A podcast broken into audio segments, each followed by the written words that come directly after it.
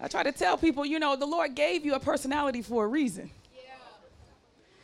Hello? Use it. I'd rather have people that are real in sin than people that are fake and self righteous. I mean, I mean, I don't know what the Lord thinks. This is my personal preference. The hardest part for some is me trying to convince them that they don't need to change every aspect of their personality once they get saved. All right? You know what I'm saying? You know, if you was if you was a mess out there, now be a mess in the Lord. Okay? You know, some of y'all overcorrect too much stuff. You overcorrect everything. God. Want to change how you dress, how you look, how you walk, how you talk. Oh, come on now. Some, everything couldn't have been bad. everything couldn't have been bad, okay? Some of it had to be good. You understand? You know, and whatever is bad, it's got a good thing to it. You just ain't found it out yet. You know, you got to train it. You got to train the thing. You know, you got to train it. It's a two-edged sword. You might be, you know, somebody might have called you a smart butt back in the day, you know, but now you smart, but not smart butt. You understand? Just smart, you know. You got to, and I don't even know. It doesn't matter. Let's move on. All right. I'm trying to grow some of y'all into viable adults. When I got saved and reborn again and re- reborn again and then re re reborn again, I was on that extended salvation program. I don't know if you're aware. It's only for the elite, only for the elite. Um, but I got re re re reborn again. I, I recognize that God is really good at how He makes us. And I had a hard time trying to convince people, as I do now, um, of my salvation upon appearance. Because I did not appear as if I was cast down in some type of sin restraint. Yeah. Yes. Even now, people are like, oh, you a pastor? I never would have thought. And I'd be like, good. That's why I didn't tell you. Somebody else with me did, which I'd hope they didn't. But now they have told you. Because as soon as they tell you, they'll be like, oh, my bad for cussing. Oh, my bad. I'm like, see, we can't even be real no more. See, now you got to put on your best, your best outfit. Okay, I don't know why I'm over there. Let's move back. Okay, so last week we looked at Reformation through awe. Yes, amen. amen. Reformation through awe, understanding the extra dimensionality of God in preparation for uh, next year's studies. Um, the possibility and the likelihood of uh, God in extra dimensions made him more real to us, did it not? Yeah. How scientists are proving that we have at least 11 dimensions in our creation, which is powerful. Dimensions being um, aspects of reality that are not common to us. Okay, that's the best way I could put it. All right. Um, we are a uh, three dimensional being, like we're 3D, length, width, height, right? And we live in a certain period of time. So that's our fourth dimension. So we are three dimensional beings living in the fourth dimension. And this is uh, the precursor for next year's study. But in that extra, extra dimensionality, we began to look at the possibility and plausibility of heaven and earth and God and how He could be with all of us at the same time, hearing everyone's prayer at the same time, and yet not really mess up anything.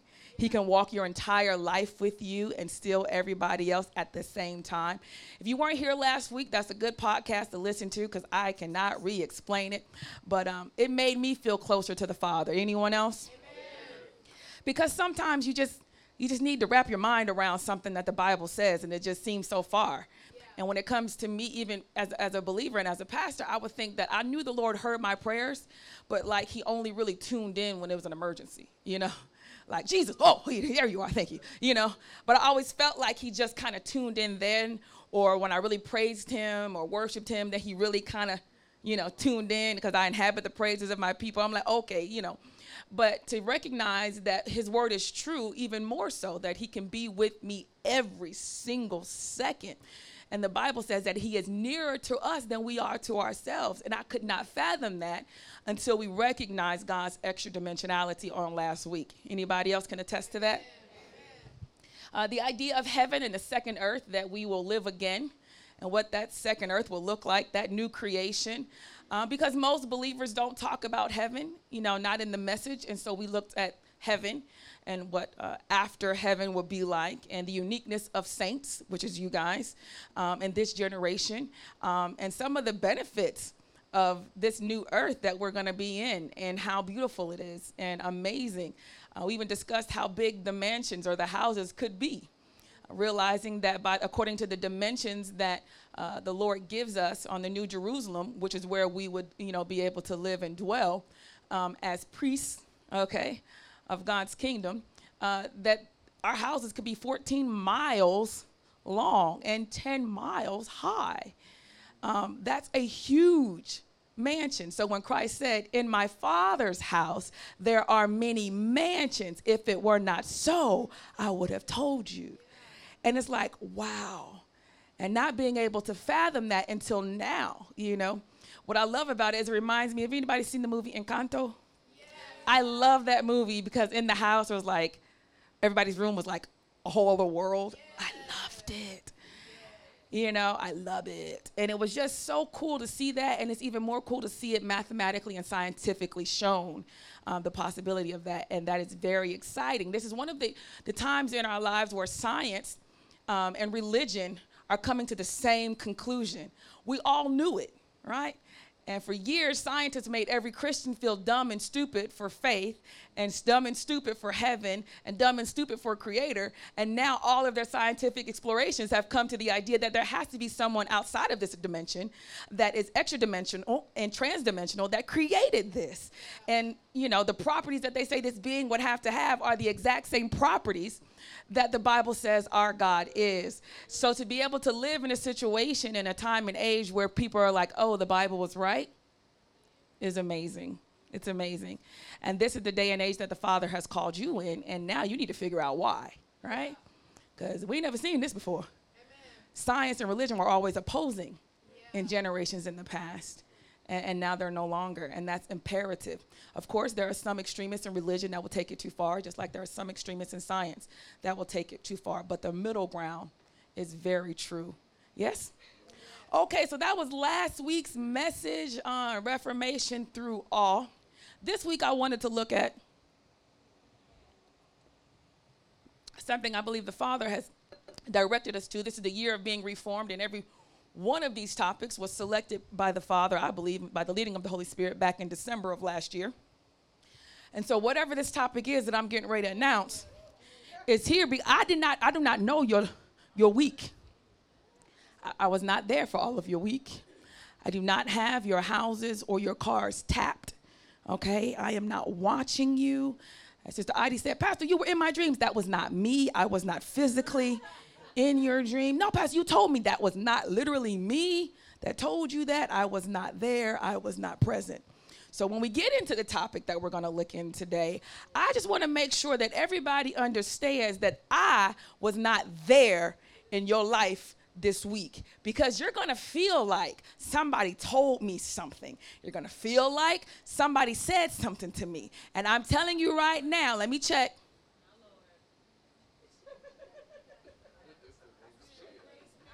I've had I have had no no comments from anyone regarding your life. If I did, I already told you which comments I heard. Amen.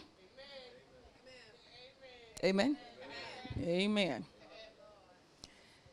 So this week, let's look at Reformation through. Well, you know, per- personally, I would. Well, you, you have to you have to get your heart right for. You know, when I think of Thanksgiving, I think that I am thankful for. I just like us liking each other for just a bit longer.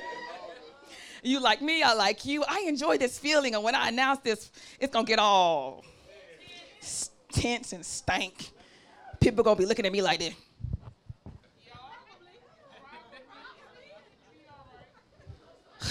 and I enjoy when we just love each other, and it's nice. We're just laughing and playing together, and oh, We don't want this to come to an end. Just gonna be happy about it. Yay! Reformation through boundaries. Reformation through boundaries. Reformation through boundaries.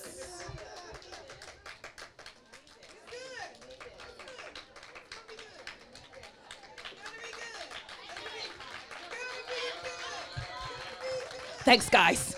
Thanks, thanks. May the Lord bless you for, may He bless you for the encouragement. Thank you, thank you, thank you, babies. Thank you, all my, all my babies out there trying to push us forward. Thank you, thank you. Healthy boundaries define expectations and show respect for others. Healthy boundaries define expectations and show respect for others. You know, boundaries are hard. I love boundaries. I love establishing them, I love maintaining them. And within this church and in our personal relationship, my members to me, we have boundaries. Yes? And the boundaries that are established in our relationship are to protect me from you and you from me. Yeah. Yes? There are certain boundaries that are in place to make sure I don't overstep with all of my nurturing or reproof or correction. And they're also there to make sure that you do not overstep your boundaries with all of your needs and pains and problems. Yes? Boundaries are good. And in this house, whether they are spoken to you or not, you have clearly seen them, have you not? Yes. And if you haven't, fret not, you will. Because when your toe hits a boundary that has been established by me in this house, I will tell you. And if you ever wonder if you've gone too far, just ask and you will see. Certain boundaries within this house are n- needed, and I fight to maintain them. So if you try to push the boundary line that I've established, I attack you. And I have to push you all the way back until you get to your healthy spot, right? Now, it's not just me defending boundaries. You too have boundaries that you set up in your heart and your mind, whether good or bad, that you do not want me to cross. How do I know? Because when I try to attempt to go over there with you, you put up defense mechanisms and rebuttals and arguments and conflict and rolling your eyes and sucking your teeth and shut down and that's a trigger and all this kind of stuff. So you too have boundaries. And you two fight to make sure nobody crosses certain lines you don't want them to cross. Amen. The problem with boundaries is that abuse happens when one person is over forceful or uh, forcefully demands that a boundary is obliterated by force or by cunning. All right? There are two ways that people move past your boundaries by force or by cunning manipulation. Now, to all of those who are the aggressive type, forceful presses on your boundaries are clearly seen by you because you're the aggressive type. Those are not the ones you have to worry about. The ones you have to worry about are the cunning ones, the ones where they slowly just inch the line a little bit and a little bit more and a little bit more. Those are the ones that get you. Because before you know it, you have given up territory in your heart territory in your mind, territory in the day, your schedule, territory in your budget, territory in your personal information that you had not intended on giving up. Anybody ever been there? You ever felt like somebody did a couple of things and you can't really say that it was forceful and you can't really say it was it was painful. You just recognize that somehow you ended up saying something you never intended on saying, oversharing, moving in a way you never intended on moving. You have just been cunning manipulated to move your boundary. And you know it the instant that it happens. And your heart, anybody here, is filled with regret. Because in yourself, you know that someone has, that's not where I had, I really had wanted to And so now you have one or two choices. You could either fight and conflict, push that person back to where they're supposed to be, which more than likely you're not going to do. Why? Because they cunningly crossed over. And if they were able by sweetness or manipulation to cross over that boundary and you did not notice, then you're going to have a hard time meeting their niceness with aggression. And it will take aggression to meet that niceness.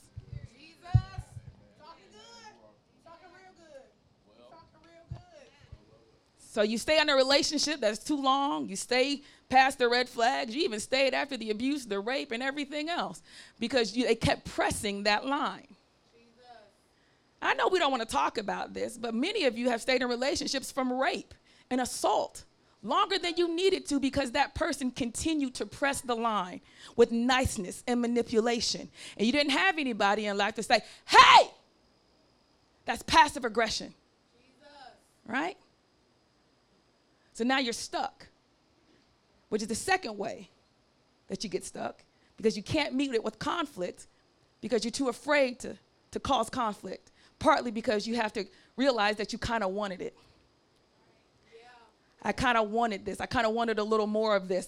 You, you, so you start to feel the guilt and the shame of it, and now you're stuck over here, and I can't meet it with aggression. Hello, somebody. Oh, I, I am preaching better, y'all acting because I feel partly responsible. Y'all don't want to help me today. See, but the good part about having a pastor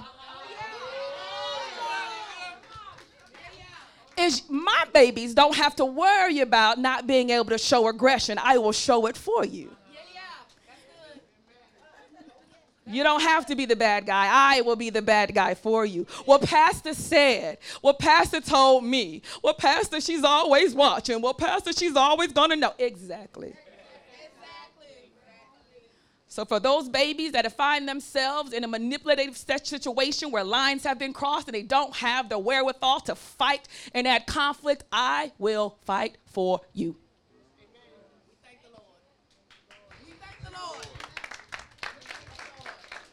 comes at a great cost because that also means that while I'm fighting for you against somebody else, that somebody else is not liking me. And they team up with other people that don't like me at a time where I fought them too. And so now my fight has multiplied. You understand? Because one person decides to tell somebody else, ooh, pastor was being petty. Oh, pastor was being shady. Yes, I talked to you guys about that already. Oh, I don't like how pastor does this. I don't like how pastor does that. And so now my fight has multiplied in my own house as I'm trying to defend one member from somebody else who has not been delivered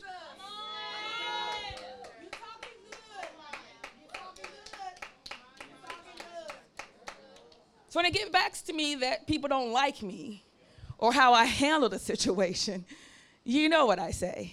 I don't care. I careth not. You just mad that I can say no. You're mad because your manipulative niceness did not work and someone still says the answer is no. You're mad because you were sweet and kind and you had a good heart and you were just trying to help, and the pastor said, absolutely not. And now you feel rejected. Oh, no, no, no, no. You feel found out.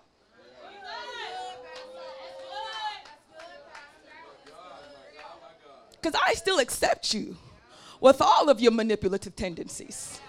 And please believe I know them but you are mine. Make sense? So we fight. We fight and we make up. We fight and we make up. We fight and we make up until you just get tired of fighting. But you're like, Pastor, well, maybe you might get tired.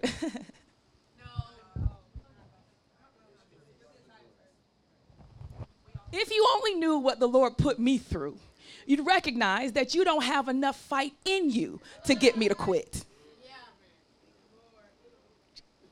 Do you think about that? What God allows me to go through. You don't even have enough fight in you in your entire life. We could fight to the day you take your last breath and you still wouldn't have enough to get me to quit. Yeah, good. What are you going to do? Not like me? Or are you going to leave my church? Take your little measly tithes and offerings, I mean, offerings, I mean, tips away with you?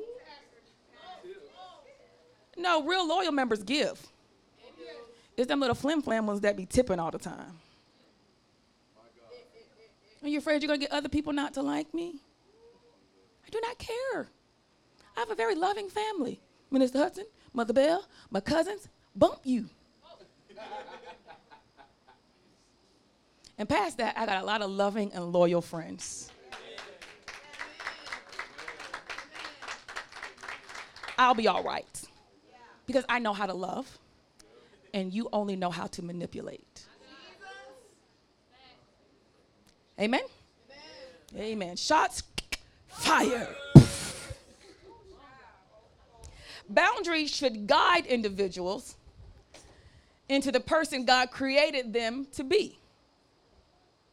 Boundaries should guide a person into the, the version of themselves that God intended for them to be. Boundaries allow us to develop an identity separate from other people.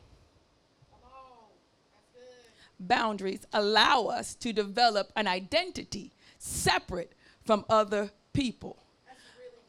you ever felt like you were having an identity crisis, or maybe you're having an identity crisis? It's because you do not have boundaries clearly defined that separate you from everybody else around you. You need some more help on that one? Okay, so the Bible makes it very plain that God established how far seas would go right? He raised up the earth, created mountains, and he separated the sea from the land, right? Without that division, the sea and the land would be all swirled around and mixed together. That makes mud, okay? And mud is a combination of water and earth, which is really of no use until it dries out. So somebody has to establish a boundary to say where the water should stop and where the earth should remain without a set boundary, they both become mixed in to one another without any true identity. That's really good. yes? So because you don't have any set boundaries, you become what everybody is around you. So now the believers try to tell you, don't hang out with that person, don't go over there, don't do that. You be like, it's not like that. All the while, you are becoming more and more like the individuals that you are around. Now, if you had perfectly established and well defended boundaries, we would not have this problem. But you and I both know you are terrible at maintaining your own boundaries, which means you should not be mixing with other people and so close to them because you have an identity problem. You keep looking for somebody else to define you and some other event to define you and you come to Christ that He might do it. And my efforts with the Holy Spirit are only so much because at the end of the day, for most of you, I only spend Sunday and Wednesday with you. And the rest of the days of your life, you find with other people. And some of them ain't even Christians. So now your whole life just becomes a mix. Two days out of seven is not sufficient. When the rest of the five you just out here with whoever. I mean, they ain't Christian, but they still my friend. Right. I mean, they don't go to church, but they do be talking about God sometimes. I talked about God when I was high in college. That makes that does not matter. You know, Jesus was a black man. Everybody get deep when they high. Man, you ever looked at the rainbow and been like, man, that's a promise right there. That's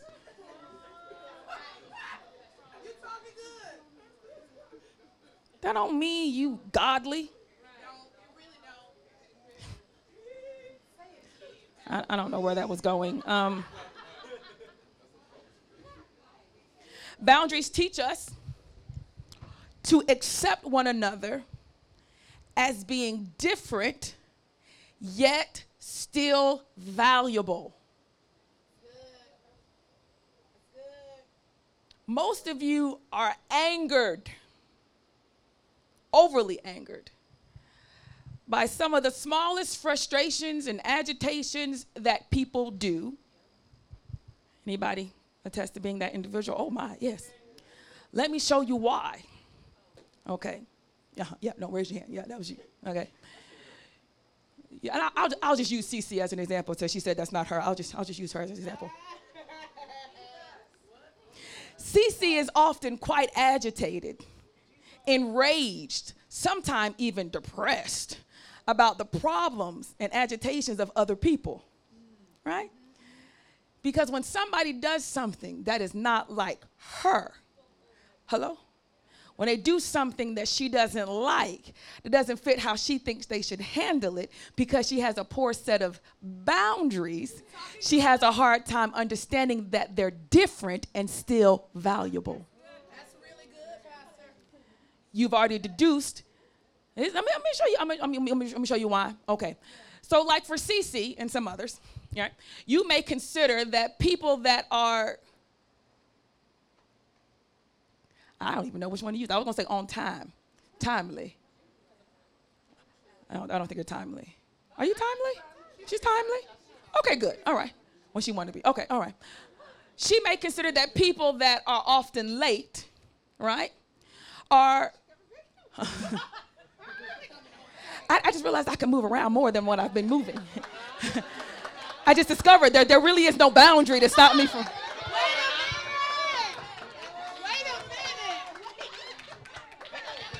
I don't know if you guys just got, I just discovered this whole church is mine. I, I can move it throughout any aisle I decide to go to. You know, that seat mine, that seat mine, that one back there mine.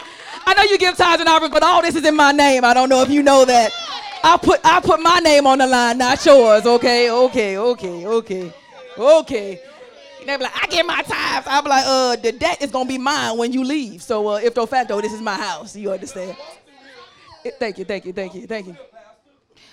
So she may think that people that are tardy are disrespectful. and because so do I. But but not only are they disrespectful, but she then develops out of her agitation for the inconvenience they caused her, the idea that they are worth less in the areas that she needs them in. I'm not to go back up there. I'm not to stay right here. Right? I, I, like this spot. I like this spot. Right? So because they've called her in, caused her an inconvenience, caused her some problems and some trepidation, that apparently this person is no longer valuable to me. Now, why does that conclusion show up? because she does not have any set boundaries for herself that says just because I don't do right does not mean I'm not worthy of love and acceptance.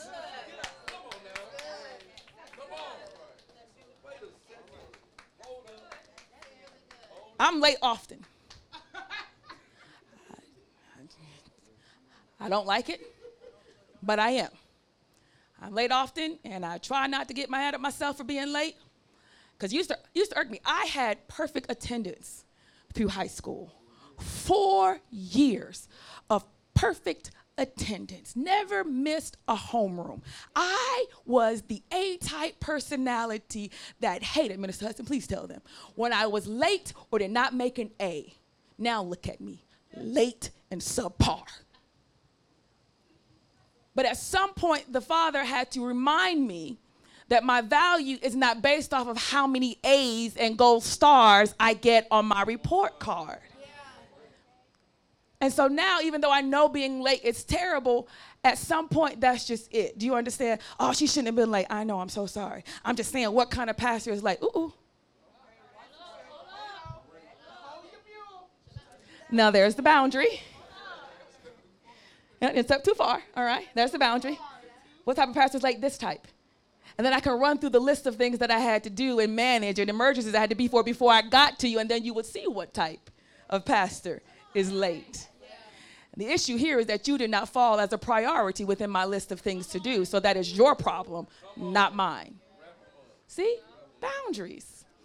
I knew when I was late what I was costing. Yeah? And I said, it's going to cost you your time. I had to make a decision this or that. I'm always making a decision. And I felt like your meeting with me was worth cutting off 15 minutes. Reason you don't like it and you find me worthless as a pastor is because I've inconvenienced you. And you've established a boundary that, number one, you can't keep, right? A sense of identity, right? That's the real issue. is that you think other people are worthless in the areas that you have found that is your identity. I get my identity from this value, so people that are not of that value agitate me. Not only do they agitate me, not the thing that they did, the person themselves. That's that's what I'm trying to say. That's because I can't for the life of me figure out, you know, the issue is that you make conclusions about people because they did not fulfill a value that you identify yourself with having. And I can't for the life of me figure out when y'all get in spit spats with one another and arguments, y'all make huge conclusions about people. Like she always doing this. He always gonna be doing that. I can't stand people that do this. And I be thinking to myself, who told you to define them? and you can't get past it and you can't accept other people because you have defined that they have missed on a value that you find your identity in. So now you can't relate. So no matter how many times I tell you, okay, but they're just human. But they always doing it. Okay, but people that are human always mess up. Is it the same area? Yeah, sometimes in the same area, just like you. But I just can't get with that because that just I know you can't because the area that they keep messing up in is the one of those few areas that you find your identity in. That's good. That's real good. Marinate on that for a second. So now you don't fool up with that person. I mean, I'll say hi, but I ain't really, you know. Who are you? I, I pastor a group of people, okay? It's small, tiny, but mighty, all right? I love my babies, each and every one, without their, with all of their flaws, no problem whatsoever. Some of these flaws are detrimental to them and possibly detrimental to my church. Yes? But through it all, we love each other. I can still see the value in that person. And I would prefer to be like Christ and to say that that is just a sin and you're not a sinner. But you cannot extend that same grace to others because if you did, then it will devalue you.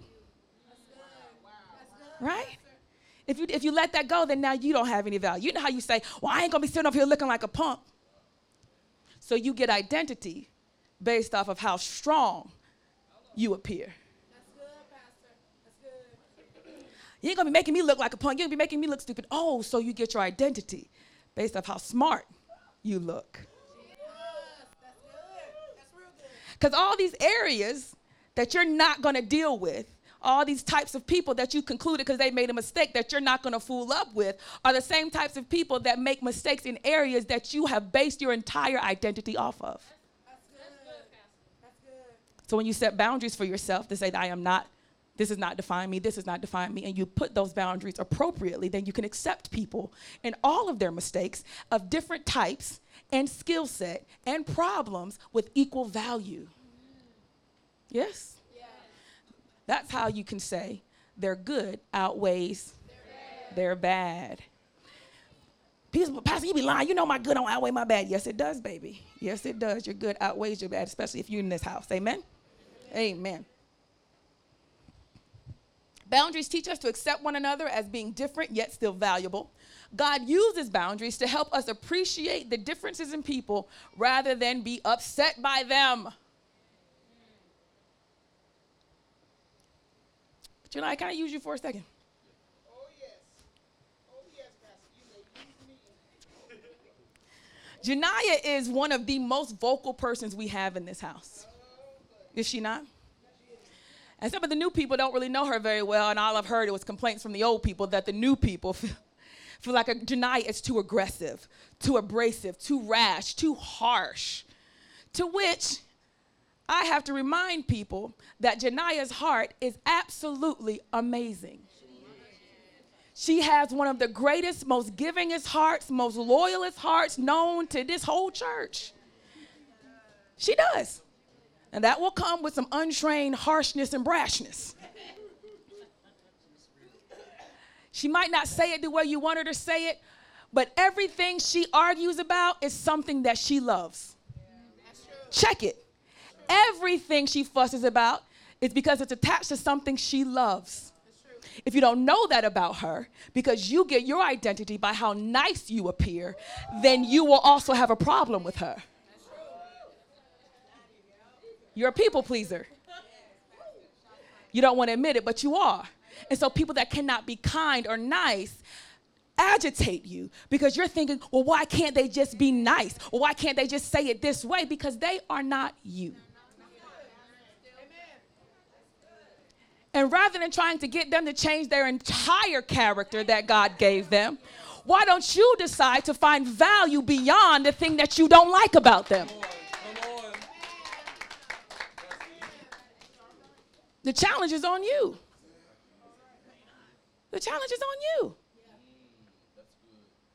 The, the, the moment to stretch is yours, not hers. It's yours. Who told you you need to tell her what things she need to change in her life? Don't you have enough you need to change? Apparently, this is one of them. You could see the Bible says, "No, no man by the flesh, but by what? By the Spirit." So the idea that you can't see her heart in something is a direct reflection of your carnality, not hers. Because anybody in this house is mine.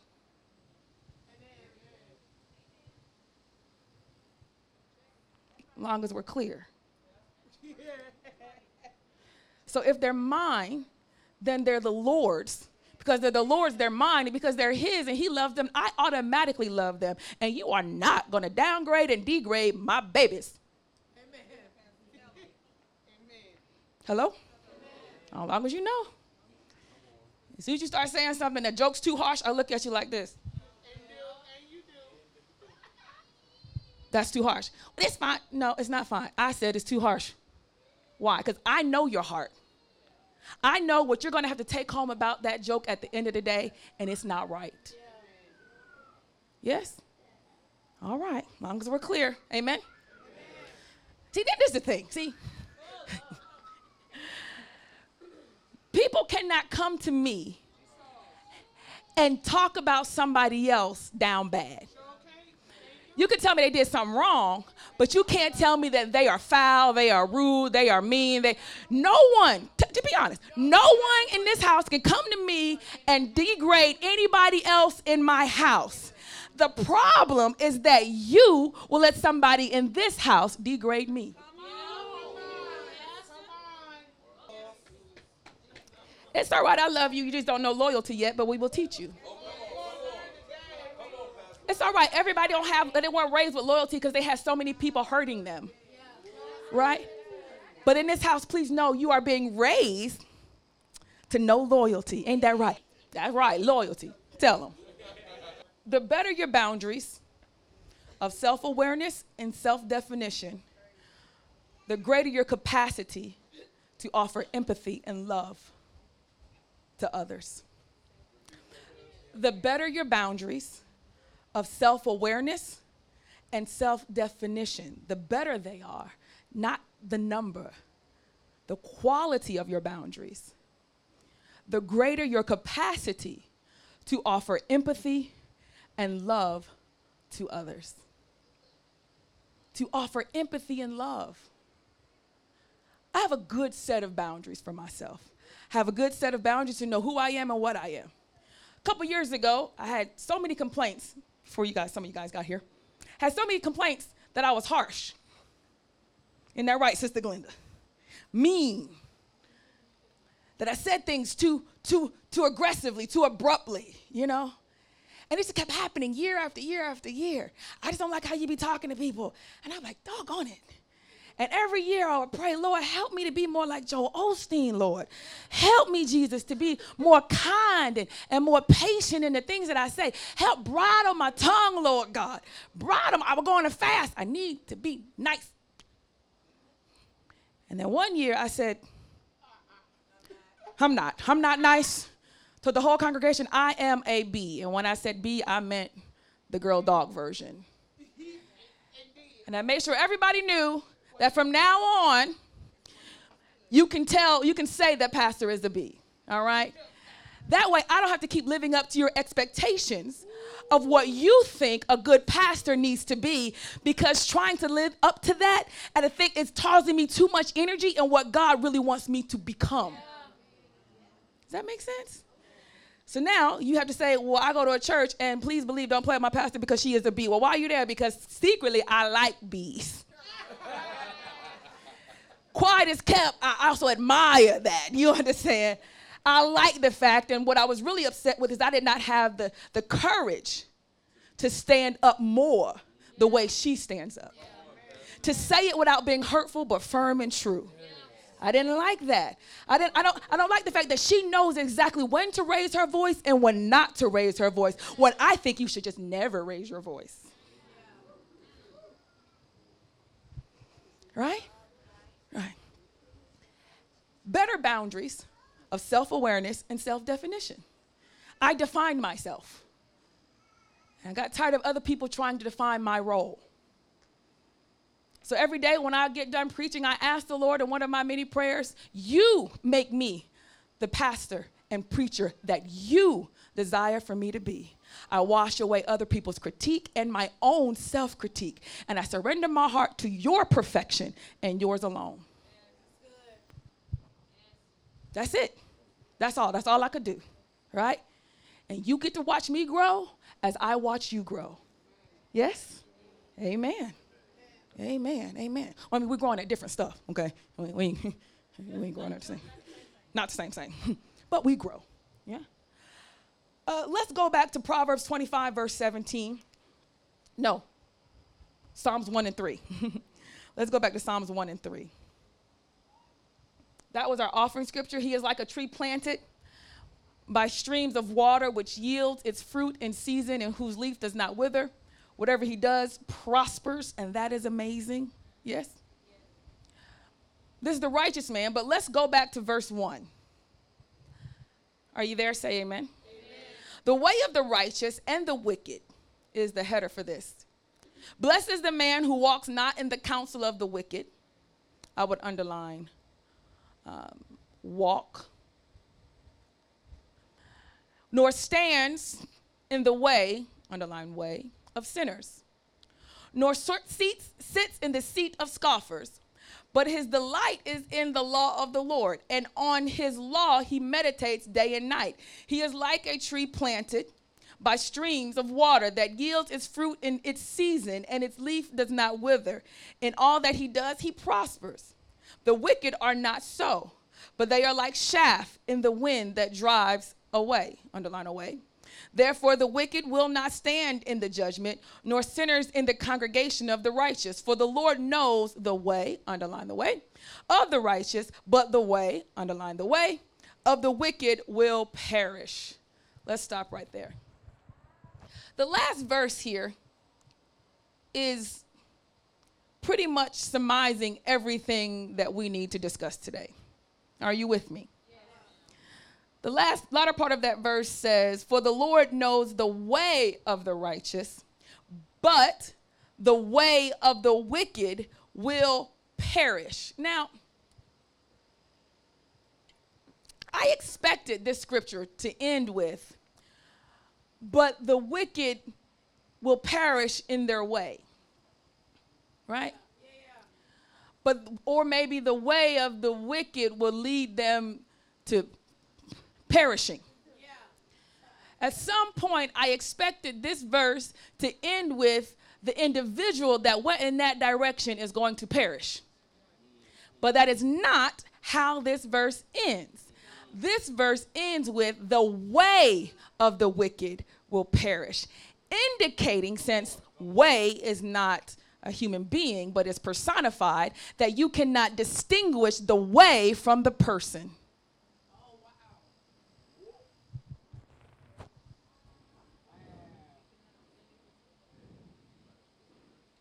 I'm gonna say it again. Okay, okay. Considering the verse says the way will perish, and the way is personified, all right, it's giving life, uh, life living characteristics, all right.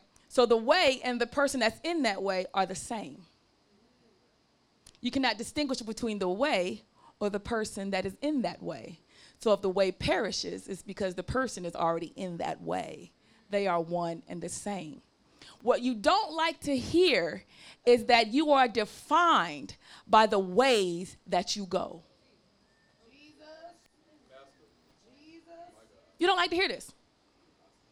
You don't like to hear that you are defined by the decisions you make. You are defined that by the places you stand. You are defined by the areas you're in. You are defined by the circumstances you find yourself in. We don't like to hear that. Yeah. Nah, I'm, I'm, I'm over here, but I'm not, I'm not with this. Really? Really? Let's, let's go back. Let's, let's go back. Blessing the man who walks not in the counsel of the wicked. That means you can't walk where those that are already sinning are telling you to walk. That seems like common sense, doesn't it? But for some reason, common sense is not common because you very well know there are unsafe people on your TikTok, unsafe people in your circle of friends that you actually tell your problems to and decide and consider their counsel.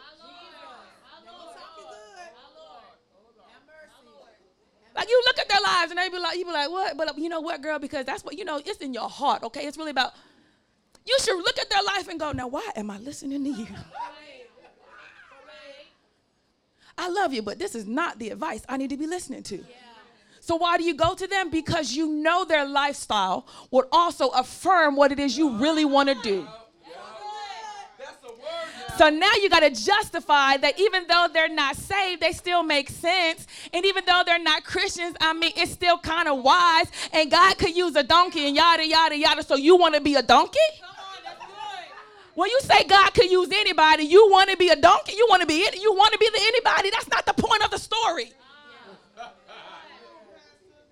The point of the story is that you not that you strive to be the donkey.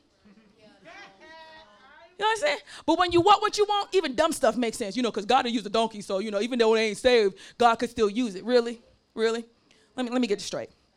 You have a pastor in a church that you vowed to go to who literally can hear God's voice and you've seen it for yourself. And rather than talk to her about this thing that you're confused by, you rather go to the donkey who has evidence of not living for God and then you think that this is who God wants to use. I, I don't. Did, did, this, did this donkey get ordained? Because pretty much when you're ordained, that's when they say that this is who God wants to use. Did, did the donkey get ordained to be used by God? Because uh, Pharaoh's prophets had serpents too. Just because somebody could say something that works that you see does not mean that's the way God intended for the saint to get their information. Will the horoscopes be right? Will the numerology be right? Will the dreams be right? Yes, all right, but you're developing a pattern of sorcery and witchcraft where you really think Satan is going to give you an answer. And one day he's going to give you an answer that you're going to believe that's going to lead you down a path of unrighteousness.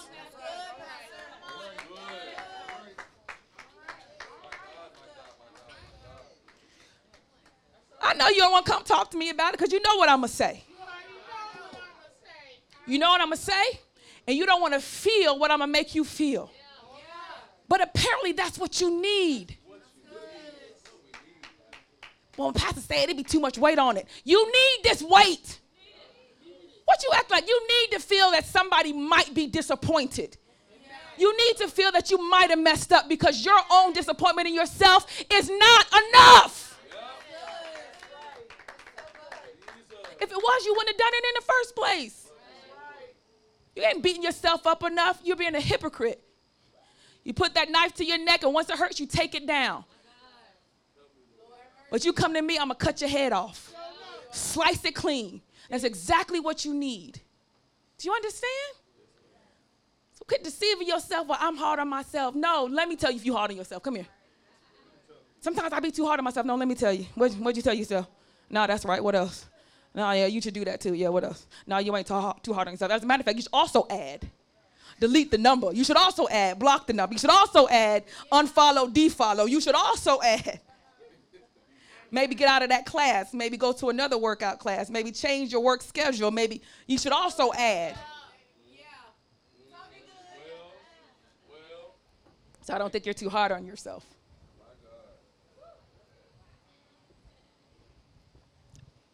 This is the way of the, of the counsel of the wicked. Don't walk in their counsel.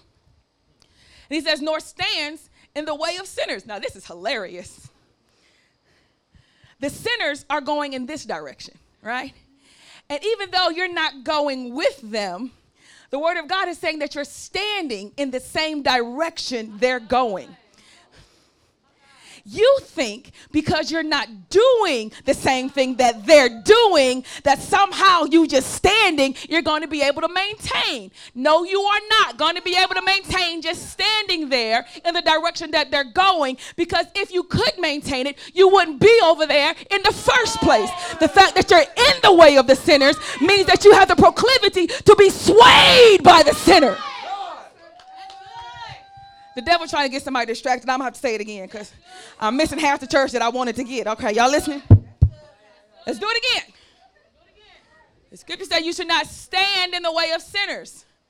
So you tell yourself, even though I'm around them, I'm not doing what they're doing. This is not an appropriate boundary for you, okay? Because they're all going this way.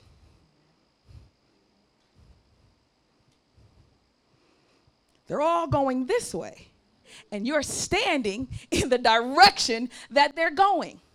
Now, you think that you're going to be able to just stand while they're going in that direction. You are lying to yourself. Why? How do I know? Because if you were able to stand in that direction, you would not be over there. But since you are over there in the way of the sinners, then you have a proclivity to be swayed and pushed as the sinners are going in that direction.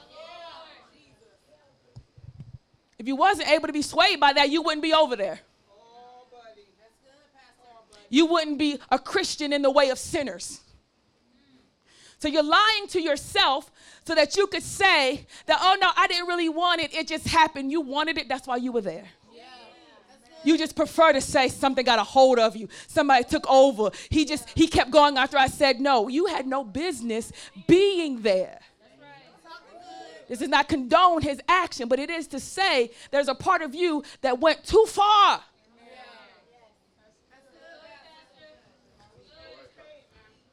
So just standing in that direction is not helpful. All your friends gay and you trying not to be gay, that's stupid. All your friends smoke weed and you trying not to smoke weed, that is dumb all your friends club and you trying not to club. You are an idiot. See, see how we got to fight? Every day I got to fight to prove my love to you. Listen. I'm telling your flesh self that been trying to lie to you that they are stupid. Not you. You're a very smart person. But this other part of you, very stupid. Made dumb by your own selfish desires. Made foolish by your own flesh. Got you out here looking crazy. I ain't looking crazy. You looking crazy to all the believers. you looking hecka crazy to us. I'd be like, ooh, don't you struggle with that? Yeah. And you gonna go, Pastor, I ain't even into that no more. Uh, you look like you into it to me because you're standing in the way of the sinners. Well, Pastor, how are we supposed to reach the sinners? Let me show you. Let me show you how you go to sinners, okay? And you, because you got got to reach the sinners, right? But Pastor, if I could, I, I think I could get them saved. Okay. Let me show you how they're supposed to look. Here's the way of the sinners. They're going in that direction. Here's me as a saint. If you ain't dragging somebody with you, if you ain't passing through it, you ain't got no business being over there. When I was caught in sin in, in fraternities and sororities, I had one best friend. I said, best friend, I'm out. This is why I'm out. She said, best friend, me too. I said, bet. And we took our hand and we walked straight out. That was it. We ain't stand up here. Well, let's try to witness to all the rest of them that's in there. Uh-uh, uh-uh, uh-uh, uh-uh. uh-uh. I got my one, and we out. That's it. I can't be getting everybody else. The Lord gonna have to get them. Come to find out, I, I ministered to thousands upon thousands across the nation. When it came to me standing in it, I didn't. I walked out, and anybody who wanted to go could go with me out. But I'm not staying in here in order to save you.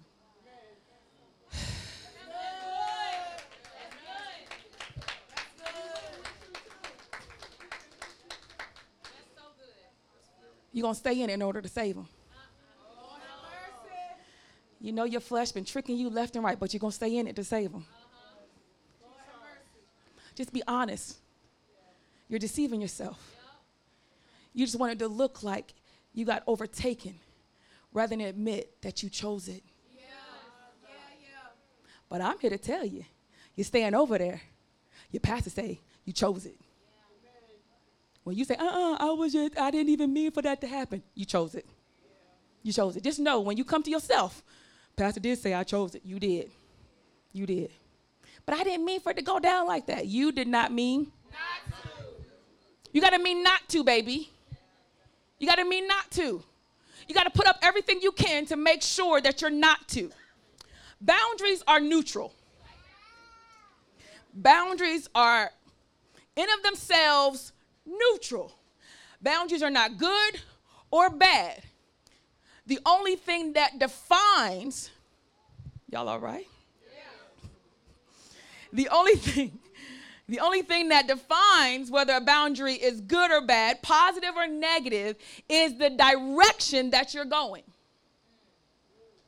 The only thing that defines whether a boundary is positive or negative in your life is based off of the direction that you're going. Right? Yes? Amen? Yes. Yeah. Amen. Everybody's like, hmm, I'm still thinking. Let me help you. Let me help you, help you, help you, help you, help you. Okay. If you have a boundary, okay, it's a bench up here, okay? All right. This bench is my boundary, okay? If the boundary is in a direction I'm not supposed to go in, it's a warning. If a boundary is in a direction that I'm not supposed to be going in, it's a warning.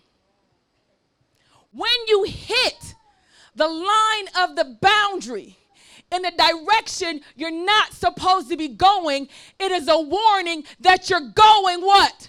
In the wrong direction.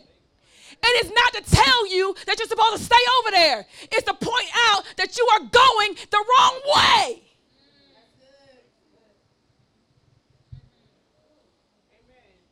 Did you hit this line? Yeah. Stupid. Wrong way. Not what, but is it, can I still, like, do I need to keep going? No, you don't keep walking along the boundary with your silly stuff. You're going to fall over. What dummy says, well, let me just see how close to the edge I could get? You the dummy, you. I mean, it ain't technically, it ain't sex like this. It ain't really sex if we do it like this.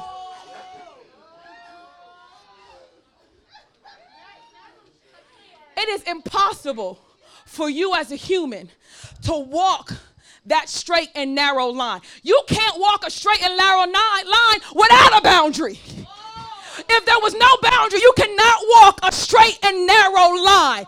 So why would you think that you could walk for a long periodically time along a place that has a dangerous boundary? If, if you know you can't walk a straight and narrow without a cliff, why do you think you can continue to walk weeks and months on that line before you tip over?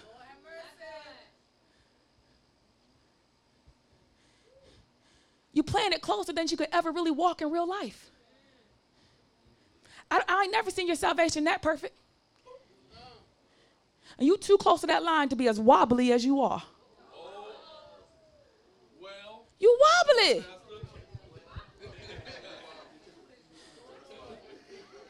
But I mean, Pastor, it ain't like that. I'm, ain't, I ain't gonna do nothing. I ain't gonna. With your wobbly self.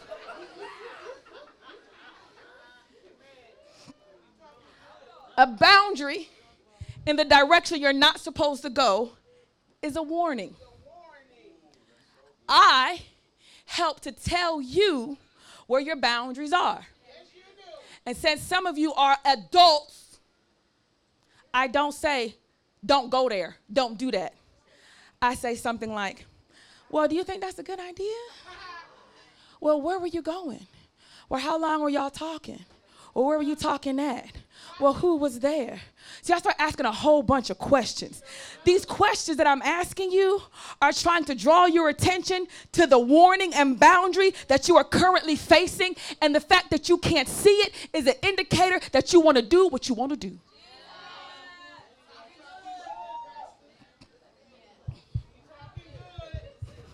Just look at the ceiling. I'll just look at the ceiling.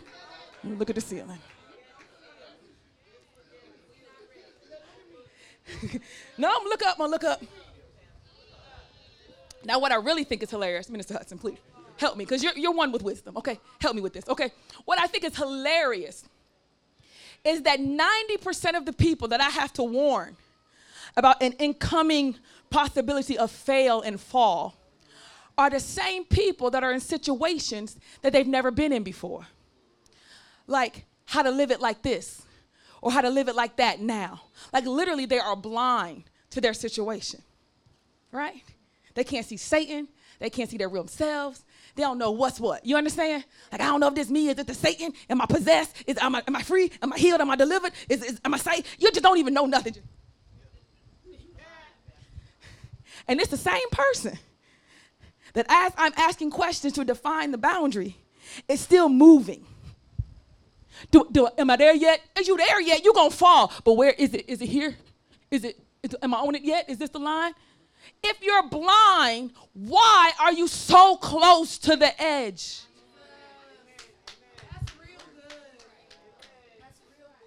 In essence, if you can't see or understand what's happening to you, how you got in this situation, or how you gonna get out, why in the world are you still walking? Stop. Stop. You ain't got to figure out where to go. I will tell you. I'm a shepherd. You keep walking because you feel like you got to figure it out on your own. No, you don't. When you're walking in the wrong direction and you hear your shepherd voice, you stop. You freeze. Something has alarmed you. And then I come get you and I lead you back on the right path. That's my job. The only reason you keep moving in darkness is because you think it's your responsibility to figure it out. You think it's your responsibility to figure out if you really are gay or not. It's your responsibility to figure out if you really are addicted to this or not. It's your responsibility to really, it's not your responsibility to figure out anything when you're blind. The Father cares for you.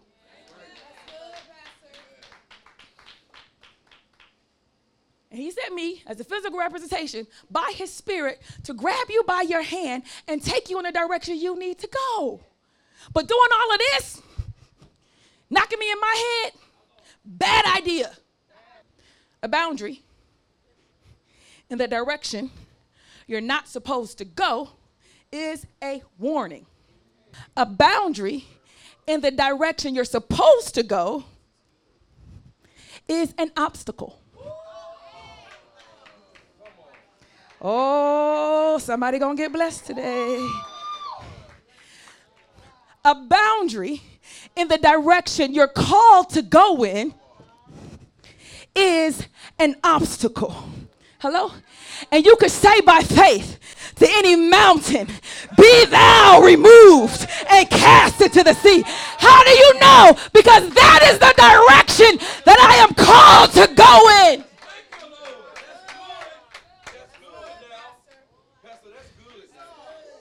People always ask me, Pastor, how did you know God was going to do it? How was you so sure? Because I know I'm going in the direction my father told me to go in. So either this mountain gonna move or you're gonna see me walking on water. But something has to give. And it ain't me. You can't distinguish between the two. It's because you're not sold out and going in one direction. You're double minded. when you're blind and you oscillate between two directions, you don't know whether what you hit is an obstacle or a warning. You ask questions like, well, how do I know if I should keep pushing? How do I know if I should keep pressing? And the reason you don't know is because you have not sold out on the direction you're supposed to go. You start going this direction, then you change your mind. Then you start going this direction, then you change your mind. Maybe you hit the obstacle and be like, you know what, this is too hard, bump this Christianity. And you go another way. All the time you're blind. Now every time you hit something, is this an obstacle? The Lord want me to believe by faith? Does he want me to believe by faith or is this a warning that I need to stop? You're confused because you don't know where you're going. That's why God calls shepherds after his own heart. I don't want nothing for you but what God wants, and that's good stuff. You fighting me like I'm trying to take you somewhere bad. I don't want nothing you got. I don't want your money unless you want to give it. I don't want your time unless you want to give it. I don't want your affection unless you want to give it. There are boundaries to that. I don't want nothing you have. I'm not preparing you for me. I'm preparing you for him. So quit snatching your hand out of my hand. That's dumb. Because you blind. Come on and bless the name of the Lord.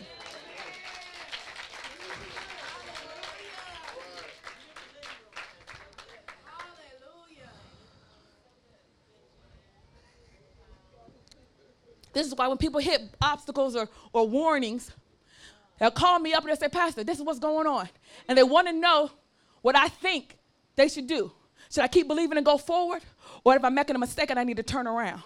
And by the wisdom and the Spirit of God, I can tell you. So you don't only want to walking around lost because you choose to be lost. Because you want to do what you want to do and you're afraid what I'm going to say by the Spirit of the Lord. You're afraid of the parameters I might put you on, the restrictions I might recommend, and the disappointment you'll feel when you can't live up to it. But cowards don't enter the kingdom of God.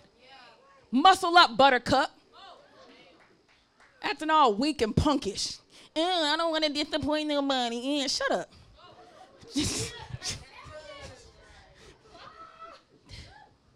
I see you fight more for bad stuff than you ever fought for the kingdom of God.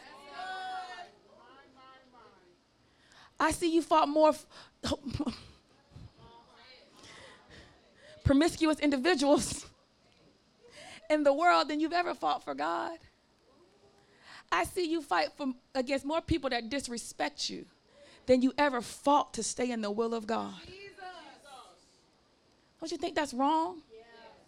That's stupid.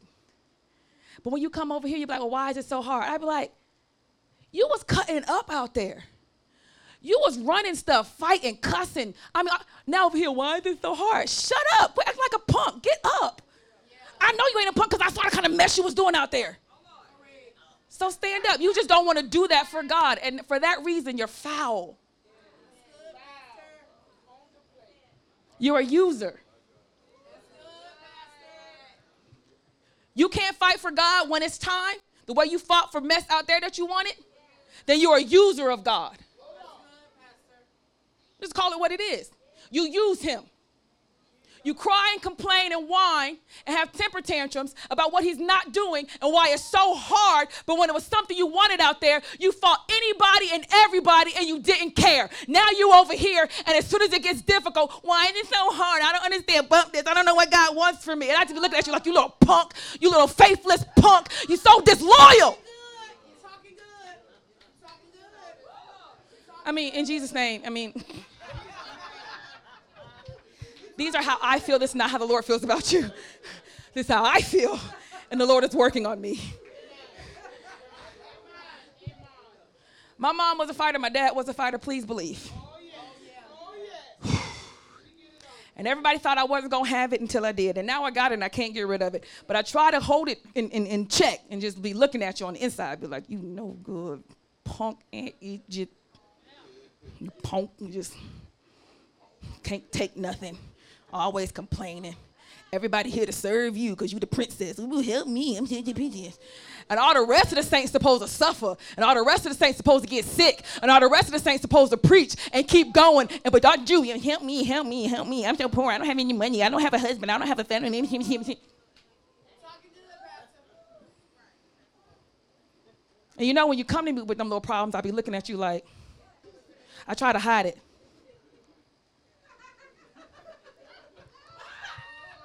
Yeah, yeah. Oh, we got to believe that God, yes, baby. Come on, He won't leave you. But my insides be like, you. Acts 17, verse 22.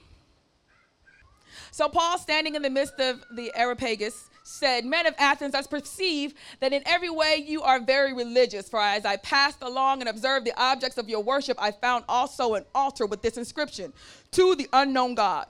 What therefore you worship as unknown, this I proclaim to you. Verse 24 of chapter 17, the book of Acts. The God who made the world and everything in it, being Lord of heaven and earth, does not live in temples made by man, nor is he served by man's hands, as though he needed anything, since he himself gives to all mankind life and breath of and everything. And he made from one man every nation of mankind to live on the face of the earth, having determined allotted periods and the boundaries of their dwelling place, that they should seek God and perhaps feel their way toward him and find him. Yet he is actually not far from each one of us. Paul is trying to explain, he looks at those who have other religions those that those that serve other gods. Paul is looking at them like these other altars that you're worshiping are just stepping stones to get you to feel and to grope for the one true living god. That's the approach he takes. That every person that is serving a false god is just trying to look and will grope and feel for the one true living god. Because every religion apart from christianity is always left wanting it's always something missing, and always an aspect about God that they have come to that is incomplete except for Christianity. So, one of the things that I love about God is that even those that serve other religions still have to come face to face with the idea that the God that they're serving is still not enough. Yeah.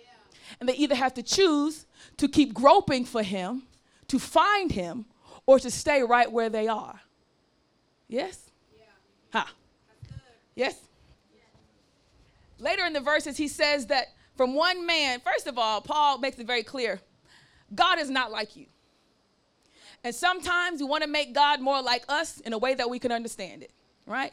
We want to say that I could do this for God and I could make this for God and he could live here. No, he does not. He does not live in this church. He does not.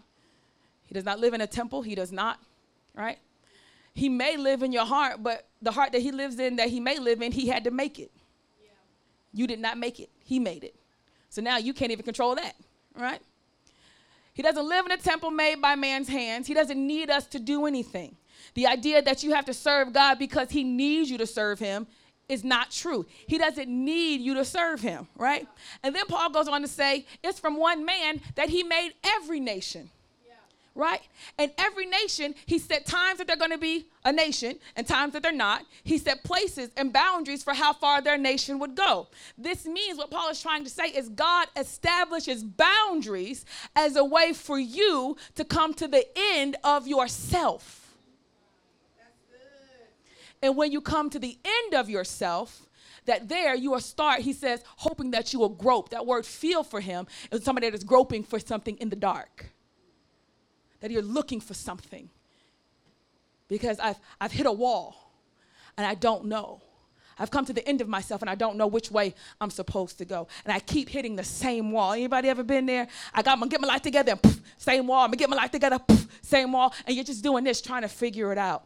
He says, I'm hoping that you'll keep feeling until you find me. And the whole time, he says, I'm very near. The idea is that God really isn't very far. And he's not moving around the way I was moving around. Okay? He's very near to you. The idea is, in a second, you're going to find him. Right? It's inevitable because he's not running from you. He's not running. So you come to the end of yourself that you might find him. There you go. He'll take you by your hand and he'll lead you in the direction you're supposed to go. Amen? Amen. Amen. Let's go to Genesis. Genesis chapter 2, verse 9. When you're there, say amen. All right, Genesis chapter 2, verse 9. And out of the ground the Lord God made to spring up every tree that is pleasant to the sight and good for food. The tree of life was in the midst of the garden, and the tree of the knowledge of good and evil was also in the midst. Go to chapter 3, verse 22. Then the Lord God said, Behold, the man has become like one of us in knowing good and evil. Now, lest he reach out his hand and take also the tree of life and eat and live forever.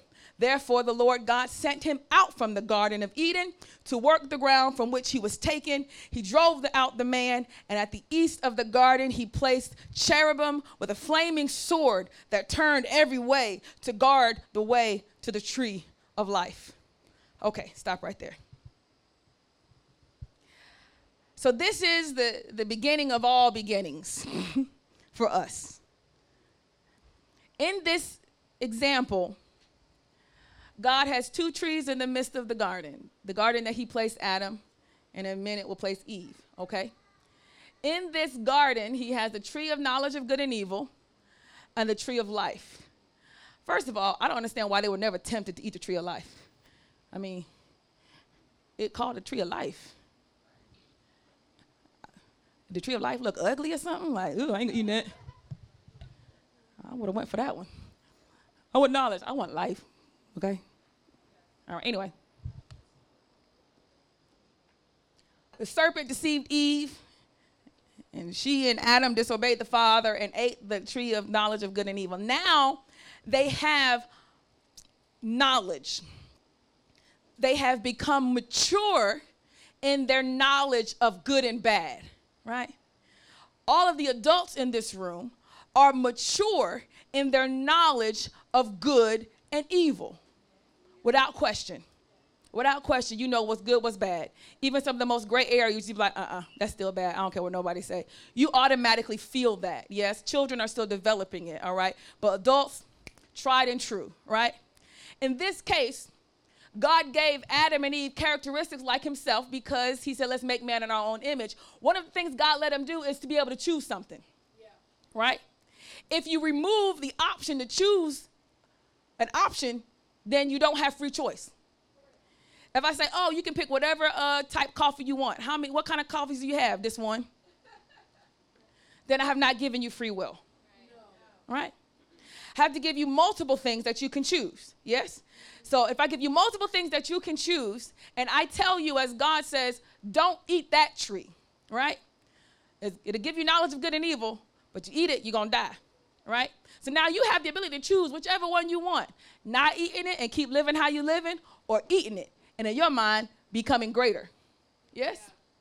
Which one did they pick? Huh? To eat it. So every human being has within themselves their propensity to desire to pick things that they think they need best. The choice was are you going to do what you think you should do, or are you going to do what God says you should do, even if you don't understand? Yes? You don't understand really the knowledge of good and evil and death. Like, how is that going to happen? If you did, then Satan wouldn't have been able to deceive you, Eve. So you don't fully understand, right? But now that you have an option to choose, you're silly enough to choose the thing you don't fully understand. That don't make no sense. Yeah, that don't make no sense. Why people do that? You do that. I tell people before they make a mistake, I say, hey, you don't want to do that. There's a whole bunch of stuff that's going to come with that. It's like, nah, I counted it up. Ain't that right, Glenda? I counted up the consequences. I said, baby, it ain't the consequences that you counted. It's the ones who you didn't count. Those are going to be the ones that, tr- that are going to try you. Yeah. But you think you counted them all. Yeah. You think you went down the list and every last one of them you could handle. Yeah. Oh, Let's say you counted them, right? Oh, Let's say you counted that I might get pregnant, right? Let's say you counted that I might get a disease, right? If you still pick to do that, even though that risk was there, I can assure you how having that baby, what having that baby is gonna be like, you didn't count that appropriately. What having that disease is gonna be like, you didn't count that appropriately. You made it a five or a seven, when that that Joan needed to be a 26. Yeah. Difficulty level 30. You gave it 10. You said disease likelihood, I'll probably not get one. 80% sure I'm not gonna get one. Percentage based off that person and how many people they slept with, 0.1, you got one. You didn't do all the math, right? And when you did the math and said, I can handle it, you didn't recognize that you really could not handle what it was about to be. I see it all the time. I see it amongst you all the time. I say, don't do that. You be like, but I just feel like I'm like, hey, all I can do is advise you. Well, I know if that's what God wants for me, then just so be it. You know what I'm saying? I can't control that. You know what I'm saying? Because this is. They be telling me this. People be telling me, like, I, know Pastor ain't right, but you just what I'm saying? I know it ain't 100%, but you know what I'm saying? I just got to. And I was like, oh, okay. Ain't nothing I can do. You grown. Yeah. Right?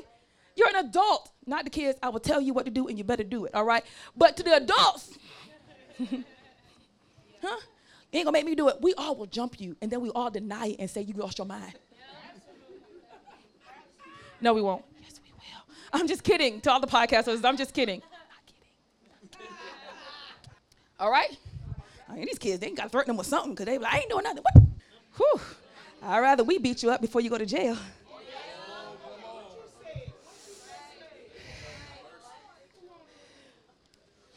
You want your cornbread? Or you about to eat this cornbread today. Nevertheless, um, where was I on?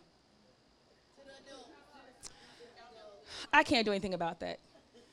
You think you counted all the costs, but you did not know yourself well enough and you did not how, know how deep that pocket of cost was going to be. And is anybody that loves you has to sit there and watch you suffer. And you're going to suffer longer than you ever think you should have. The pain is going to be deeper and more than you ever thought it should be. You know, how do we know? Because the fact that you chose it meant that you underestimated the amount of pain you were going to suffer. The fact that you chose it made sure, means that you underestimated the amount of time you were going to have this pain. If you didn't underestimate it, if you estimated appropriately, you wouldn't have done it. But since you did not estimate the amount of pain and the amount of time you were going to go in that pain, that's why you did it. And somebody's here to tell you, you don't know the cost that you're getting ready to pay. You don't know it. You don't know it. You just think that you do because Satan has deceived you. And now look at you. Now you've got knowledge of good and evil. Now you know what's wrong. And now you're mature in saying that's bad. And now you're mature in saying that that's not what God wants for me. But your maturity and your morality is not the same. That's why you know what's wrong, but you can't stop doing it. I know I shouldn't, but I can't stop. I know it ain't right, but I can't stop. You know why? Because your amount of knowledge you have of good and evil is mature, but your morality is immature. You are young in your morality.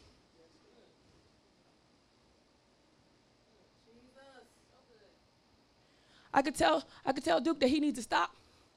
He need to share, right? Stop being that, you need to share. Stop doing that, you need to share. Stop doing that, you need to share, right? Stop being mean to your sister, you gotta share. You gotta share your toys. Share. And I can keep telling this all, all I can tell Duke this all the time, right? Am I right? But when I'm not around, his mama not around, he gonna be, he's not gonna share with his sissy, right? So what do you have to do? When you're around him and he's not sharing, with his sissy, you got to pop him. You have to cause some level of suffering that they will remember when you're not around to understand and to grow in morality. Y'all don't want to help me today. Morality only works when you understand empathy.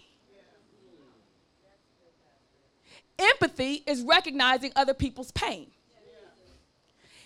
Kids, immature people, immorality cannot understand anybody else's pain. Like when you were sitting in my church, you didn't understand how many other hearts were going to be affected, how many other lives were going to be devastated, how many other people were going to be crying when you didn't show up, when you kept being flaky, didn't want to practice for your dances, didn't want to show up to the event. Oh my, God, you didn't even know how many people were going to be affected by your lackluster morality. Sit down.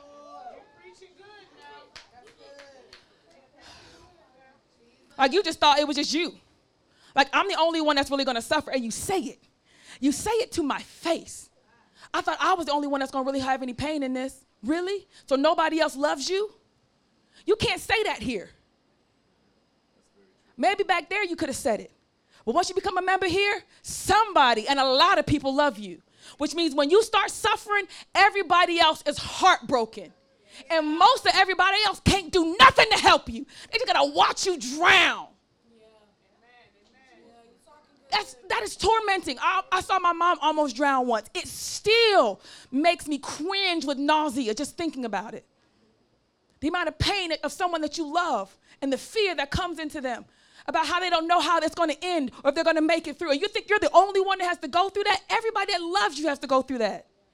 That's true. But when you're a kid, you don't have any empathy. So we pop you. You feel that? That hurt, doesn't it? Yes, ma'am. Good. Because that's what somebody else feels inside when you don't share.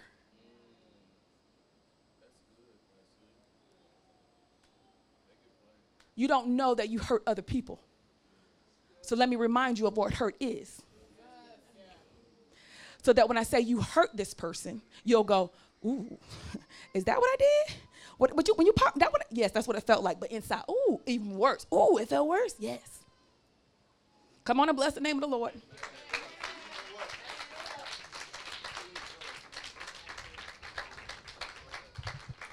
Genesis chapter 3. Behold, the man has come like one of us in knowing God and knowing good and evil. Now lest he reach out his hand and take also the tree of life and eat it and live forever. Therefore, the Lord God sent him out from the Garden of Eden to work the ground from which he was taken. He drove out the man, and he and at the east of the garden he placed him. Uh, the cherubim and a flaming sword that turned every way to guard the way of the tree of life. So he drove out the man out of the garden, and then he put a flaming sword so he wouldn't eat the tree of life. Now, I always thought, why not just take out the tree of life? Now, I know why you had to you let, left the tree of knowledge good and evil in there. Okay, I get that. You got to have something to choose, right? You don't have free will if I don't give you any choices, right? Are you going to choose to do what God says? You're going to choose to do what you want to do. That's always the choice. Are you going to choose to wait on God and His method, and His way, or are you going to choose your own way, right? That's the whole shebang. It ain't so much the tree as it is the way you chose. You chose the way to do everything for yourself. You chose the way to be so independent. You chose the way to be on your own. And when the Lord says, now you're in a family and I do things for you, you don't know that way. Yeah. Make sense? Yeah. Right. So the way was a problem. So I don't understand why he didn't take out the tree of life. Like, if we're not supposed to eat it because we could live forever, we definitely want us to live forever. But when, then again, why? Don't you want us to live forever? Isn't that the goal? Isn't that the goal? Anybody ever thought that? Yeah. The goal is to get us to live forever, right? So that's the goal. And now we more like you. You said it because we know good and evil. If de facto good and evil live forever, mission accomplished. No, it is not. Because you have not, you did not gain this knowledge of good and evil by being more godlike, which is who you were created to be. You gain this knowledge of good and evil by being more like his enemy. You gain that experience by being more like Satan. Hello? One of the things we're going to look at in our workshop is that the LGBTQ community, number one, they are the most lovingest people I've ever met. They have to be because they are extremely accepting of anybody and everybody and they let go of all social and superficial nuances. Yeah. They do. You down with me, I'm down with you, I love you, you love me. That's it. You have to really take down a whole bunch of walls to be able to be that way, right? So they're very, very, very, very, very loving. Yes? The issue here is that they don't know how and whom to love. Yeah.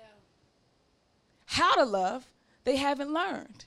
Because how you love defines who you love, right? Yeah. So the problem isn't that they're not loving, it's that they don't know how to love. So even though you've mastered love and you've mastered acceptance, the way you got there was by the way of Satan and not the way of God. Because their mantra is that is love. Love is love. Yeah. It is, but how you get to that love matters the way that you take to know and to understand love matters. So the way that Adam and Eve took the path they took, it did not include morality. It did not include the way of God. So now you're stuck knowing good and evil, but no knowledge of how to be more godly, no knowledge of how to decide rightly. And the purpose of us living forever with him is that we will also reign with him. And you will be a very poor reigner because you don't know how to decide justly or righteously. You're bad at it. You decide based off of what you see and what makes you happy. Yes? Yeah. If it looks good and it feels good, you decide it is for me. This is how I was made. I was born this way. It looks good, it feels good. This is for me. You never question just because it looks good to you doesn't mean it's for you. Right? And just because it feels good to you does not mean it's for you. And so, thus, you're still in the same fallen state. Because you never decided to learn the concept that just because it looks good and it feels good does not mean it is for you. And you defined what is for you based off of how it makes you feel. If it makes you feel bad, then it's not for you. If it is for me, better hurry up because it makes me feel bad too long, I'm out. That's how you defined it. And it's immature. Right? Yeah. So I'm thinking, why did you take out the tree of life? If you we don't want to eat it, why leave it there? Because symbolically, le- removing the tree of life tells you that you need to find the tree of life. That once I find where he put it, then I can access it. Right? Yeah. But you can't access it. Because even if you find where he put it and he left it there for you to find, the only way you're going to get to that tree of life is you're going to have to die. Because there's a flaming swords going all over the place. You is not getting to that tree of life unless you get cut up by this fire. You get that word of the spirit and you die to yourself. The only way to get to the tree of life is that something is not going to feel good. And we already know in your immature state, you already went for what felt good and what would make you feel good. So if I put this flaming sword in here, you're not going to go for that. You want to live forever? Come get this fruit on this tree of life. What? What? Uh uh, I'm fine. I'm fine just the way I am. I'm fine just like this. So what does he do? He establishes boundaries, kicks you out of the garden, leaves the tree of life there, tells you if you want this tree of life, you're going to have to suffer and get it, and then maintains the environment of suffering so that you could have boundaries of what you can't do, where you can't go, what you're not able to handle. Hello, you can have boundaries when you come to the end of yourself and you say, even at the end of myself, I still want you. That all of this is foolishness. You come to the maturity of saying, This is all, this is all yours. You made me. I come in enter myself, whatever you want me to do, I'll do. And if that means the only way to get to life is to die, then I die. I die to myself daily. And before you know it, those flaming swords stop moving, and you walk right in and you receive the tree of life, which is Christ. But each person had to come to salvation by getting to the end of themselves. And you got to the end of yourself by suffering. By suffering. If you would have ate the tree of life, then that meant after they sinned, you would have no death, no scarcity, no lack, no pain. And if we give a bunch of immature people that only think about themselves, no pain, no suffering, and no lack, will they ever become moral? No, because their basis has been established in selfishness or self righteousness. So we can't let you eat of the tree of life and live forever because the suffering is what is needed to mature your sense that you belong to God and not to yourself. You know what it means to love and to be loved through the rightness of God and not what feels right to you. And we all know it and bear witness because we see you go through things that feel terrible and you go through them voluntarily for the cause of Christ. That's why you will have access to the tree of life because you choose to go through the flaming sword every day in order to please God. Versus somebody that's just going to stay with their knowledge of good and evil and die in their sins, standing all over the house.